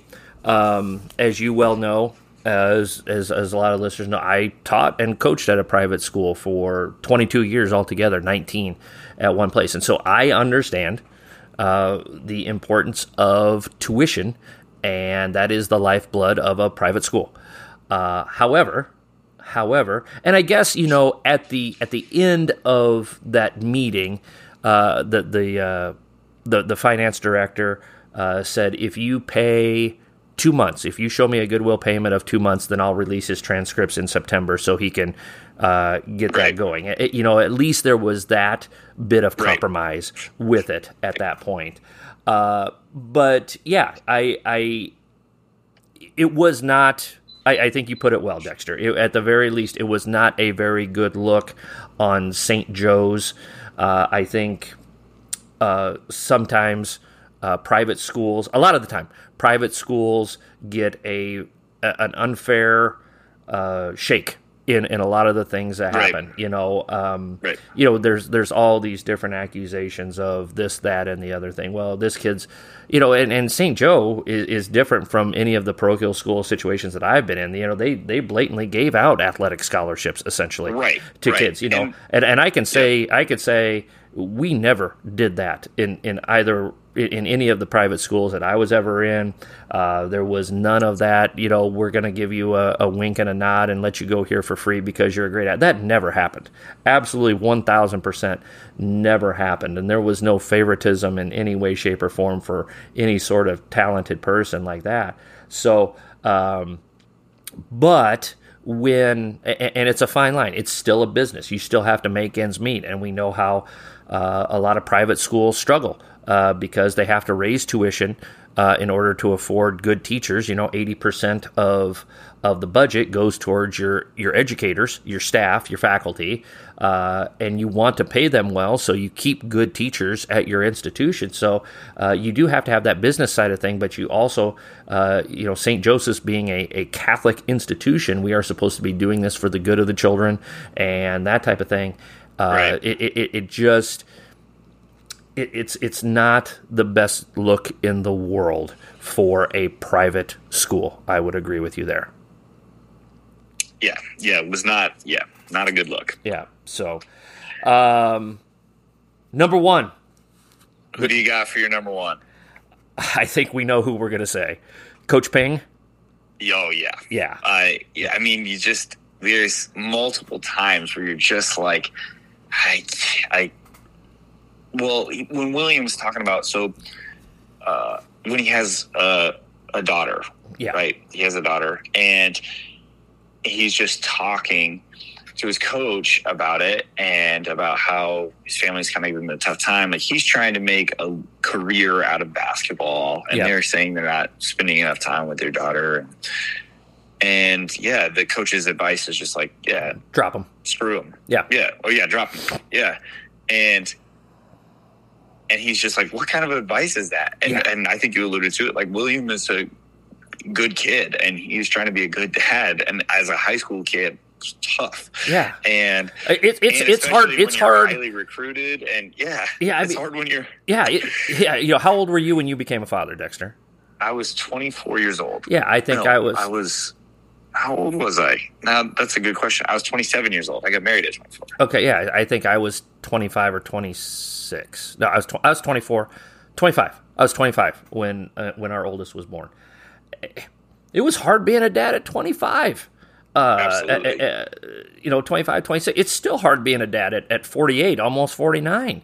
Uh, let alone when you're 16 years old. And, uh, yeah. and, and, and here's Pingatore that, that can just come in and and really be the you know uh, just the, the the the father that that William doesn't have in his life. Uh, I mean, he's in it for one scene, you know, uh, but golly, just the he, you know William said it. You know, he's obsessed with basketball. That's the only thing he can talk about. And and I think one of the the lessons, and, and we'll get into this here in a little bit. Uh, you know, one of the lessons is just we got to remember that your kids are kids, and and and you know we're we're not dealing with this type of situation very often as coaches in, in this particular direct situation where you have a player who has a child, uh, but just in general that uh, uh, when we're in the season, our players are spending more time with us than they are with their parents probably Right. and Right. and so we are we have to be there to to teach them those life lessons as well as closeouts and jump shots and rebounding technique and all these other things and and man and, and again it, it- it's hard because we're only limited to the three hours that we have in the film and i'm Right. really hoping Right. and praying that there was more there with it but man it's it's a it's a bad look for coach ping i, I, for I sure. tell you The way that the way that the film kind of portrays him, I think it's hard not to put him as worst character. Um, but yeah, and, and you and I think that this one thing as coaches, and it was maybe different back in '91, um, but. well let me tell you about now- 1991 dexter let me tell you all right but but nowadays like you you 100% have to have this relationship with kids because they're going through so much in so many different areas um and and they're just I I just really do think that you have to build that relationship. You have to see them as as humans first, and then basketball players, and that's how you get the most out of them too. Yeah. And so, yeah, I just really didn't think he did a good job of building that relationship with with William. Well, and I think when you are in certain situations, um, for Pingatore, like like the way he treated Arthur, uh, and the way the school treated Arthur, the way Arthur's whole situation was handled. Okay, Arthur doesn't work out, kick him to the side. We'll just bring in somebody else that'll figure it out. You know, um, and again, kind of bad look on Ping, bad look on the school. And, you know, William is the exception, but because he was so talented, again, one of the top 100 recruits in the country, uh, allegedly at that time. And, and so, you know, if, let's put it like this. If, Uh, uh, here's the question I want to pose, Dexter. If Ping is this transactional with William, how do you think he treated the rest of the guys on the team within the program? Well, that that's another thing too is you see it sometimes where I think it was maybe Williams' junior year, maybe sophomore year, when he started to like ask him questions like, "You think that these guys are any good?" Oh yeah, You know, like, and they're conversing like that, and you're just like, well, I. I just don't know if I am agreeing with the way that you are coaching right now yeah, yeah. and the way that you're treating the other guys. Yeah. Yeah. And and this kind of, you know, in his defense, it, and we let's let's try to look at it from all sides again. And I kind of lived through this a little bit more than you did, Dexter. You were kind of on the tail ends of uh, tail end of this, uh, but this comes out of the Lombardi, Bobby Knight. Everything's got to be screaming, yelling, cussing Right. and and pushing, pushing, pushing. Uh, the psychology of coaching has changed so drastically since Right. that that time period. And in Ping's defense, that's what I'm sure he grew up with. That's the way that he knew how to do it. Uh, Right. But again, uh, he ended up winning two state championships. But with all of that talent that he had, and again, Illinois is a hard place. There's a lot of basketball talent in the state of Yeah, Illinois. right. Uh, Right. But goodness gracious sakes alive, there might be a bit of a correlation with the way his teams didn't close at the end of the season with the relationships that he did not build, uh, the way Right. that he handled a lot of that stuff. I, I, I think that's that plays into it as well. And, and I, sure. and I wasn't there. The only thing, the- like I said, the only experience I have with this with this person is is the three hours of this movie. I did think it was. I, I really love this. I don't know if you noticed this or not, Dexter. Marshall is down at the state tournament. Arthur's having a great state tournament, and I believe it was during the the quarterfinal game where they upset the the, the number three team. Um, they did a quick two second Yep. flash Yep. to ping in the crowd, and I would give your monthly paycheck to wonder what was going through his head as he watched Arthur out there playing playing at that in that uh, circumstance.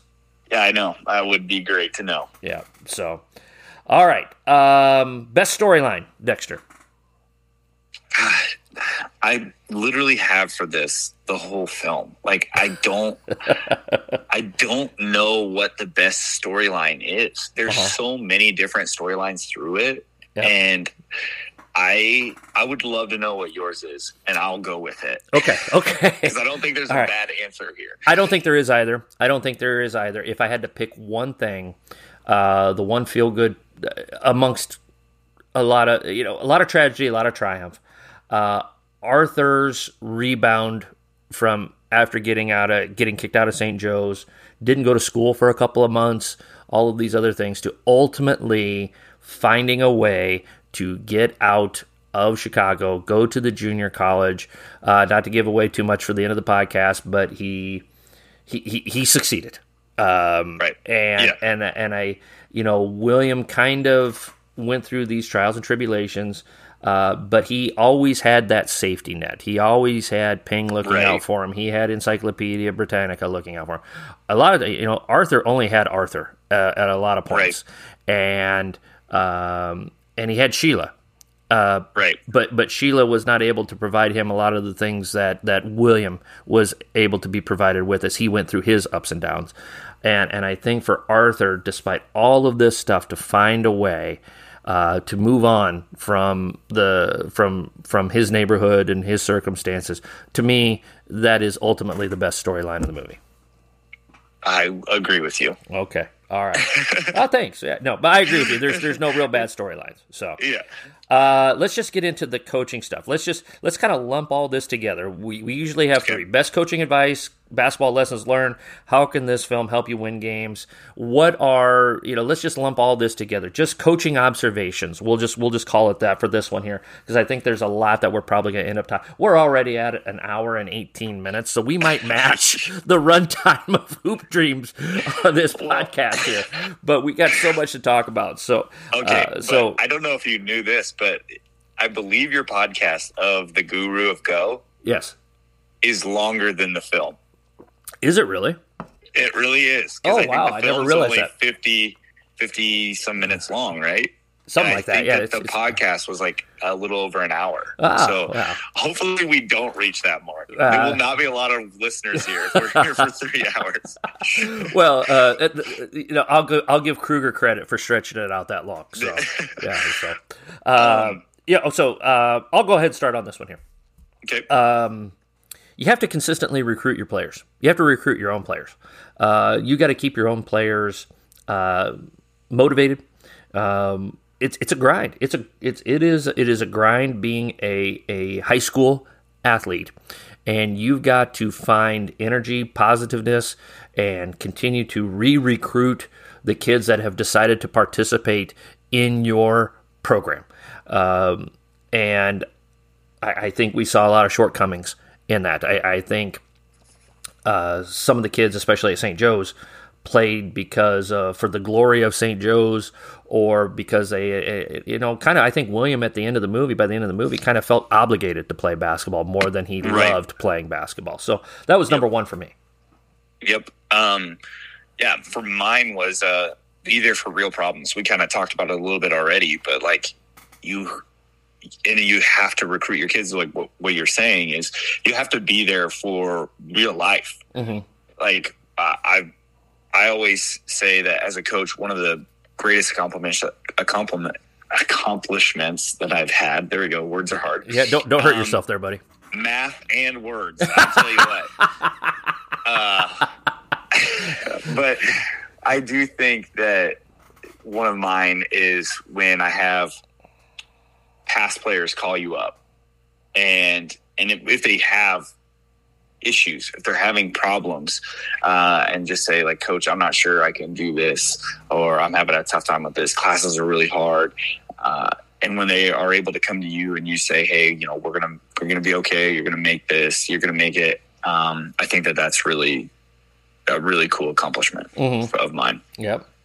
Um, let me ask you this: uh, Williams' last game, the game that he loses his senior year, he's benched at the start of the game for being late. How do you handle that, Coach? Uh, well, two things. Uh, I think it matters which story's correct Mm-hmm. because the Williams family story is he's five minutes late. Yeah. Uh, Coach Ping's story is he was 20 minutes late Yep. uh, and that they're already dressed, ready to go. Yeah. I also I can't. It's hard for me to put myself in that situation because I live in Ord. Yeah. So it's like I don't have. We don't have to deal with. If somebody's twenty minutes late, they're like twenty minutes late on purpose, basically, or Yeah. something terrible happened. Yeah. Um, because they could uh, basically everybody could walk here. Mhm. Yeah. Um, and so that's hard for me in that instance to be able to to know what to do there. Uh, but you know, we've all had those kind of things where you want to teach a lesson and uh, and trying to figure out when the right time is. So I don't know what the right answer here is, and I don't know what the whole dynamic of everything was Sure. but I just know for a, for me, if it's a playoff game and if there was a good excuse, these kids have put a lot of time in with Mhm. you. He's put a lot of time in with you. Hopefully, you have that um, you know equity built up where it's like you have this relationship where okay, I think that we can still start them Yeah. um, in, in my eyes. Uh, and every player that I've ever had, I've felt like I've had a relationship good enough to be able to be like, okay, you wouldn't just, Yeah. you're not trying to slight our team here. Um, hmm so that's my perspective on it. I guess. Yeah. What's yours? Well, here it's it's it's uh, multi-layered. I, I think. Um, if you ask me who I do who do I believe between Curtis and Coach Ping, I, I believe Coach Ping's timeline more than I do Curtis's. All right, Agreed. Agreed. Um, now that being said, was there reasons for this? Did the, you know? I've I've driven in Chicago numerous times, and traffic is awful in the city of Chicago. Right. So stuff can happen. Uh, has this happened before? Has it been a trend uh, that William is consistently late, and so we got to sit him? Uh, honestly, uh, let's say it's his first time that he's been late, and yeah, you know, it's probably unex. You know, I'm really upset that he's that late for a game, but I'm going to pull him aside. Hey, where were you? Hey, well, you know what? There was a big accident on on on the expressway, on, on the Ryan Expressway. I was trying to get out here, and blah blah blah. Um, all right, listen, let's get out. Let's play this game. We're going to address this tomorrow. Um, and and I would tell the team that we're going to address it tomorrow. And I think that you know, again, we only have to go by what we have to go by with the the film, but. Right. W- there's nothing to tell us that William was a bad kid, a, a kid that would intentionally uh, flaunt team rules uh, just to be a, a jerk.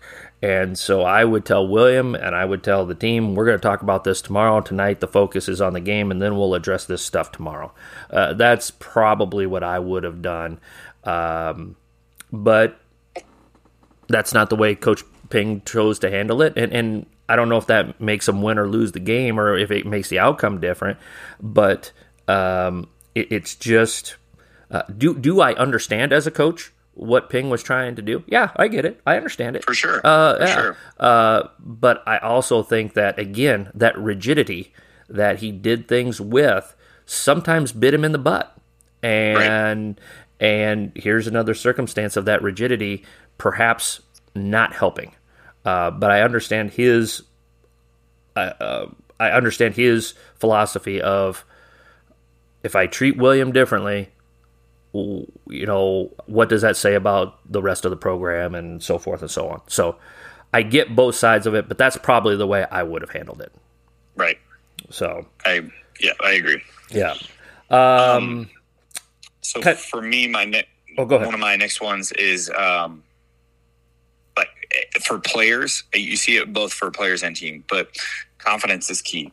Like Yeah. you see that um, little transition with Williams' game of when he's a freshman, sophomore, feeling invincible, going Mhm. out and just playing free.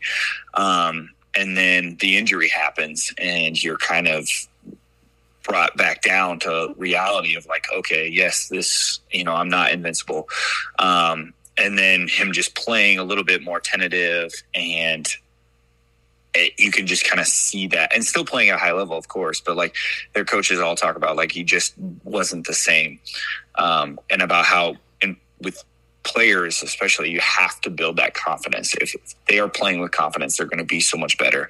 And then you see it from the team aspect too of you know, early in the season, Arthur's team would not have probably beaten most of the teams that they beat on their playoff run. But mm-hmm. you get a little bit of confidence at the right time, yep. um, and you start to feel unbeatable. Yep. And when a team feels like they can't be beaten, they're hard to beat. Yes. Um, so I just think as a coach, this is something to take away is like build the confidence in the kids, build the confidence in the program because so many times as coaches we want to be nitpicky, we want to break things down and we want to say this and do this.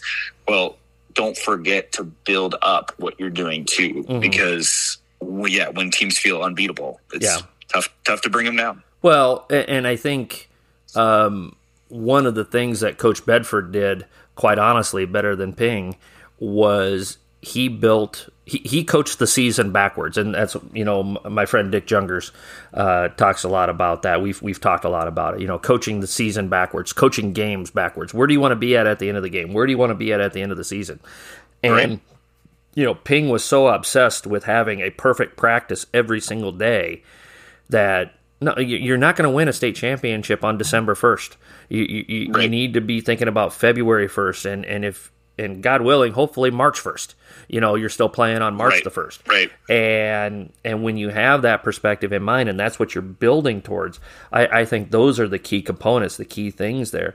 Um, and you know, just the the player's confidence and um, yeah, like you said, uh, it's it's it's a process. It's every every season is a process, and the process is you trying to aim to get your kids playing the best that you can in late January and early February, so they're feeling as good as they can be going into tournament time. And right. and yeah, I agree with you there. So um, another coaching lesson learned, and and kind of tagging on to a little bit of what you're talking about there. Uh, you're talking about Williams' injury. Um, I think uh, one of the things that's hard to do as a coach, but we need to be conscientious of it as a coach, is keeping your what I call uh, your, your, players who suffer catastrophic injuries, uh, your season ending injuries, or your long term injuries, uh, keeping them engaged with your program, with your team. Uh, this is really hard, uh, and we watch William go through multiple rehabs in the in the film um, it's really hard for those kids and they feel isolated even though they're part of the team they don't really feel like they're part of the team. And i know this is something i probably could have done better earlier in my career uh, is is keeping those kids engaged with the team with the program making them feel part of it and uh, going out of your way to making sure that they're feeling good about their place within the program as they're struggling with it because you know eh, the kids only you know 93% of our kids that, that play high school sports are done at the end of the, their, their formal careers are done at the end of high school. Right. Uh, yep. and, so we need to, um, we need to do our best to keep those kids that are in those situations engaged and part of our programs. Absolutely. Yeah. And I think that that's something, so I've, I experienced a ton of injuries when I was going through my career.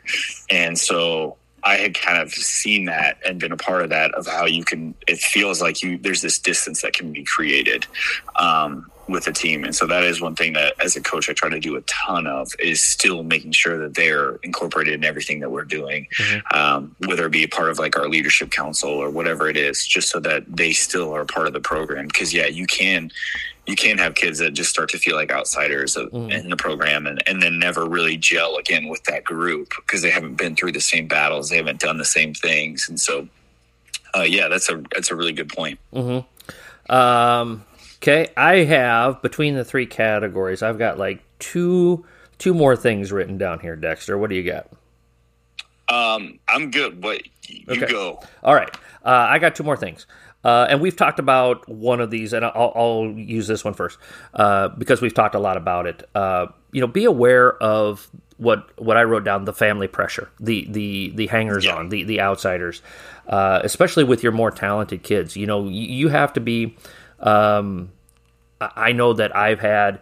I, I try to coach my kids who have. I can't control what happens at the dinner table but right. I, I, try to be aware of okay i know susie's uh, dad is just you know that car ride has to be miserable no matter how many times i preach to parents about you know don't talk about the game after the game you, you have you have elements of a family situation that uh, just let that go in one ear and out the other. Uh, again, because they're trying to help. I'm using air quotes there. Uh, right. But but as coaches, I think it's important that we know our kids and we know our kids' families dynamics or the the pressures that they're going through. We got to be supportive of them. We got to build them up you know, uh, Ping's got to be aware of of, of Curtis uh, and the the chirping that he's got within his ear. Um, I think the brother-in-law Alvin is is portrayed pretty well. He's got a little bit more of a of a uh, realistic outlook and a, and being supportive and that type of a thing. But I'm guessing right. there was some things there, um, you know, and, and so we've just got to help those kids in those situations that are beyond our control to kind of help them control that, uh, if that makes sense. So yeah, absolutely. And I think that uh, you know, yeah, we have touched a lot on this about uh, this sort of thing of uh, being a you know being a cheerleader instead of a coach sometimes. Mm-hmm. Um, but I think that that's an interesting thing that I am always dealing with because I have a daughter that I hope to one day play for me. And that's like one of the biggest fears I have is like not being able to adjust, not being able to be a dad and trying to just coach all the time. And, I, you know, trying to find that balance of still being supportive, uh, not talking just basketball all the time, um, saying good things that you're doing instead of trying to critique. Like I'm already stressed about it. Um, so mm-hmm. yeah, I think that this is a good way. You know, Curtis is a good person for me to see and be like, okay, there's this fine line of yeah. when you want to try to help to critique and push, but you also at the end of the day are a brother yeah. or a dad first. Yeah. And so yeah, trying to find that balance. I, I think one of the great things that Hoop Dreams shows us uh, in a lot of different dynamics is how not to do things. Yeah. Mm-hmm. You know, so uh, the last thing uh, on my thing, you know, uh, I love Coach Bedford. Uh, he, he's just uh, he's he's able to be brutally honest with his players but his players know that he cares about them as people, as human beings. He is, I, I really feel like he's a transformational coach. Uh, even though there's times where he just like he looks at Arthur in the state tournament, he's like, "You're playing selfish. You're you're just playing your own game out there. You're doing your own thing. You gotta you gotta play with us, not just doing your stuff and, and, and stuff like that." You know, but he's able to, to say that because the kids know, hey, he is trying to help me get to college. He is, he does care about me. He does put his arm around me, and and, and you can just tell that there. And if you build that relationship the more honest you can be with your players because your players truly know that you care about them as people. And and I think that was the biggest difference between Coach Ping and Coach Bedford. Want to know more about a pen and a napkin and all the resources it offers? Go to a penandanapkin.com, a great resource for any coach at any level. In addition to our A Pen and a Napkin University video library options that are available to order, we have hundreds of pages of notes from one page handouts to book breakdowns to original coaching notes. We also have coaching links, a full catalog of every A Pen and a Napkin podcast, and ways to contribute to the growth of A Pen and a Napkin. A Pen and a Napkin.com is a coaching resource that will help you become a better coach. Yeah, absolutely. Building that relationship is so key. Yep.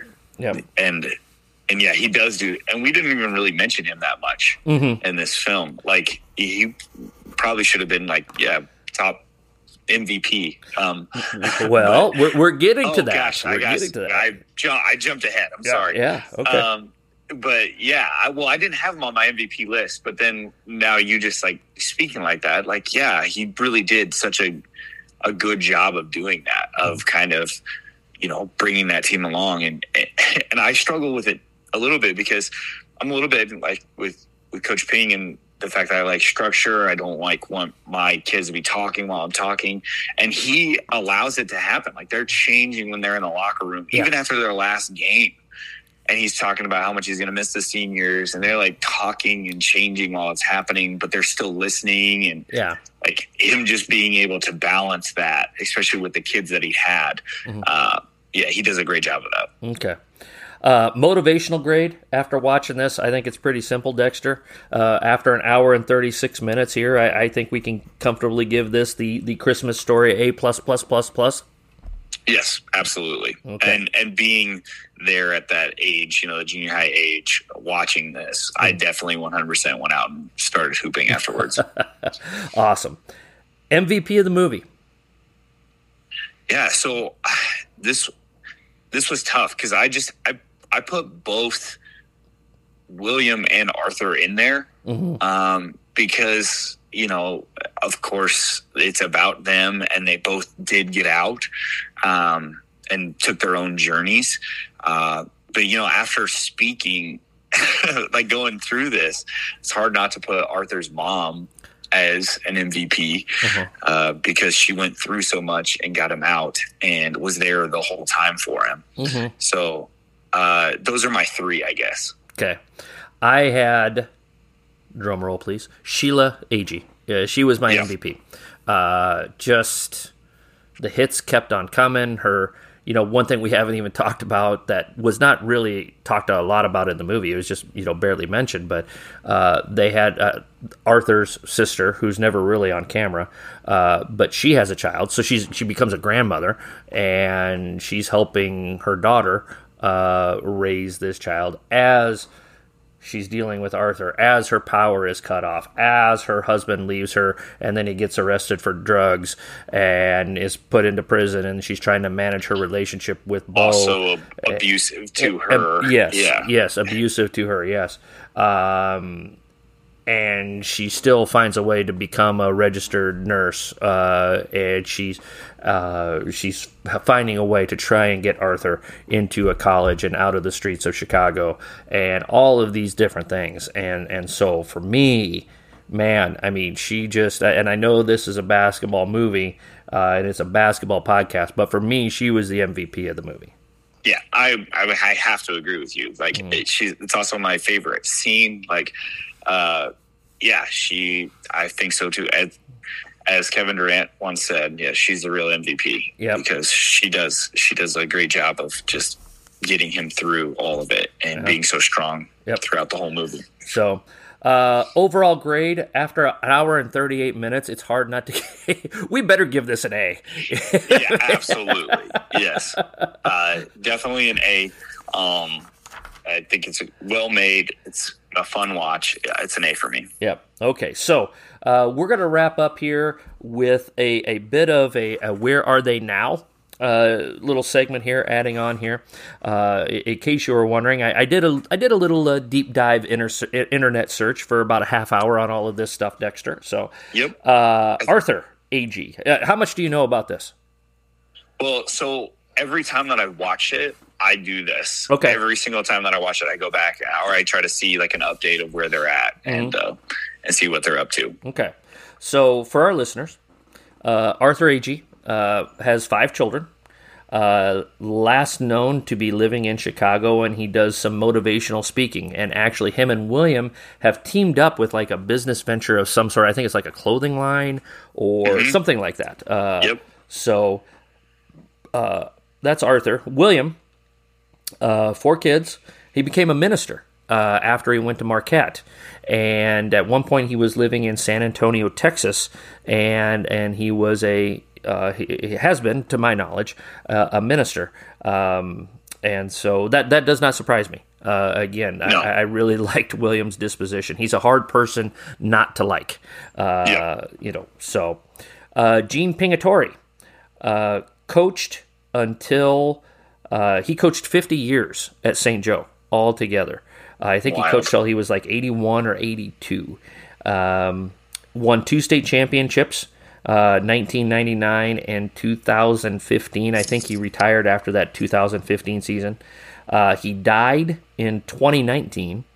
Uh, his overall record, 50 years at St. Joe, his overall record was 1,035 wins and 383 losses. So uh, over a thousand wins. I know he coached in a McDonald's All American game at one point as well. Uh, so, but uh, may he rest in peace, Coach Pingatore. Yeah. So that's a lot of wins. That is a lot of wins. that is a lot of wins. So uh, Sheila Agee, uh, this is awesome. Uh, she became a private nurse to well-to-do families in and around the Chicago area, and so uh, awesome for her that she was Yeah. able to um, able to do that. So terrific stuff for her. Um, Bo Agee, uh, very tragically, uh, was murdered in a robbery uh, attempt. Uh, somebody tried to rob him, and uh, in 2004, he was he he had a little side hustle with selling like some perfume and some stuff, and he had a storage garage or something like that that he. Uh, uh, he kept some supplies in, and uh, somebody robbed him and, and shot him dead in, in an alley in Chicago in 2004. And he, I think he was 52 years old when that happened. So he too became a minister as well. So uh, sad story there. Uh, Luther Bedford uh, retired in 1999, so he coached about seven more years. Uh, ended up dying in 2006. One of the things I didn't realize, uh, Coach Bedford, very well known to college coaches. Uh, one college coach called him the most respected coach in the city of Chicago, uh, which wow. I, I, could, I could see that after watching. Yeah, for uh, sure. Watching this film, and then Curtis Gates, unfortunately, was murdered, uh, being involved in a love triangle. Um, and uh, I didn't really realize, I knew that, but uh, I didn't realize he was murdered on September the 10th, 2001.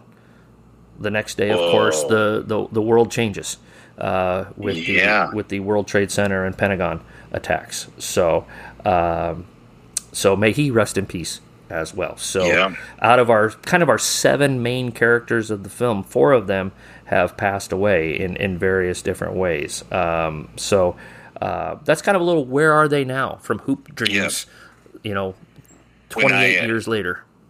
as I looked them up um, each time, uh, the I the William Gates thing of of him like training with Michael Yeah.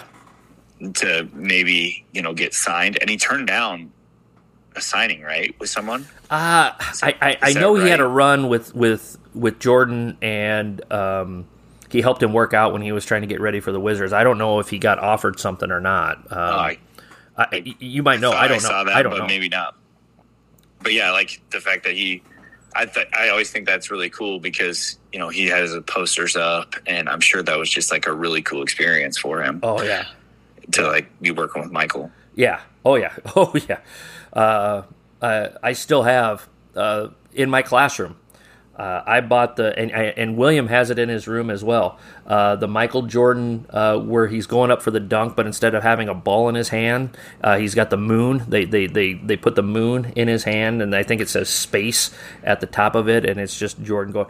I I still have that poster hanging in my classroom. That's And, awesome. You know, so uh, the the original from the late '80s. So. Um, yeah, great stuff. Great stuff. Dexter, we have hit the hour and 45 minute mark. Yeah. So, uh, anything to add?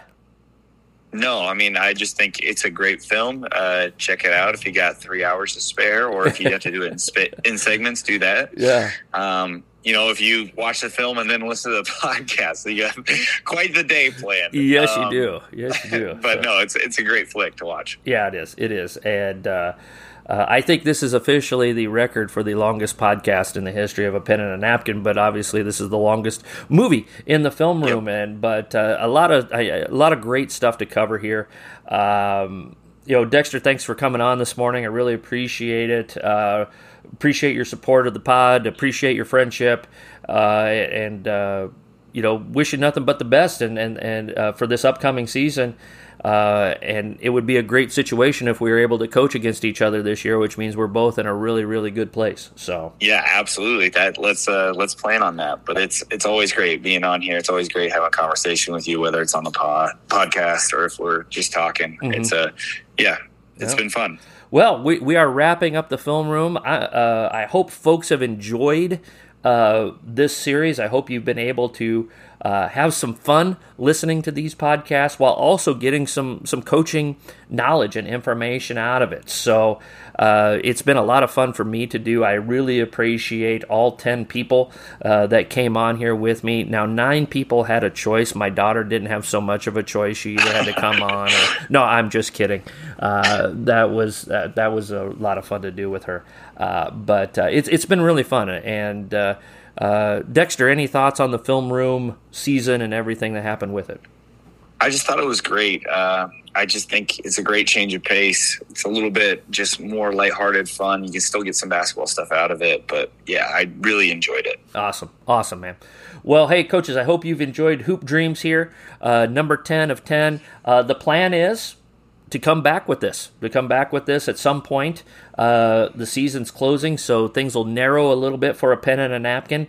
Uh, you know, I got to take care of my team here first and foremost, but we still plan on cranking out a lot of great material as we move into the season. But I hope folks have really enjoyed this film room series because I really enjoyed talking about these movies, watching these movies, and and putting together all of this stuff. So. Coaches, as always, let's be sure to hone our craft one day